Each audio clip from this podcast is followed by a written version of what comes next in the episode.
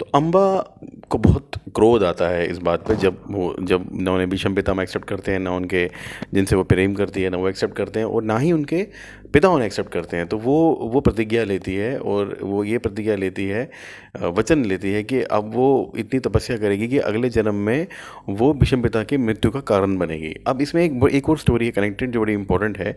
जब भीष्म पितामह प्रतिज्ञा लेते हैं कि शांतनु की जो उनके पिता होते हैं, उनका विवाह हो जाए सत्यवती से, उस टाइम पे शांतनु इतने इम्प्रेस हो जाते हैं उससे कि वो उन्हें एक वरदान देते हैं कि भीष्म तुम तभी मृत्यु पाओगे जब तुम मृत्यु चाहोगे। मतलब मृत्यु को वश करने का उन्हें एक बहुत बड़ा उन्हें वो देते हैं वो एक वरदान।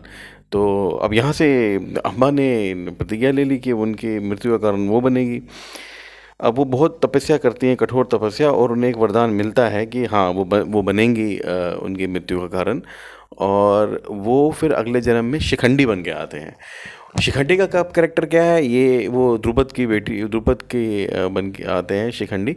वो भी आप पढ़ सकते हो, जान सकते हो, नहीं तो मैं भी एक एपिसोड में कवर करूँगा उसको।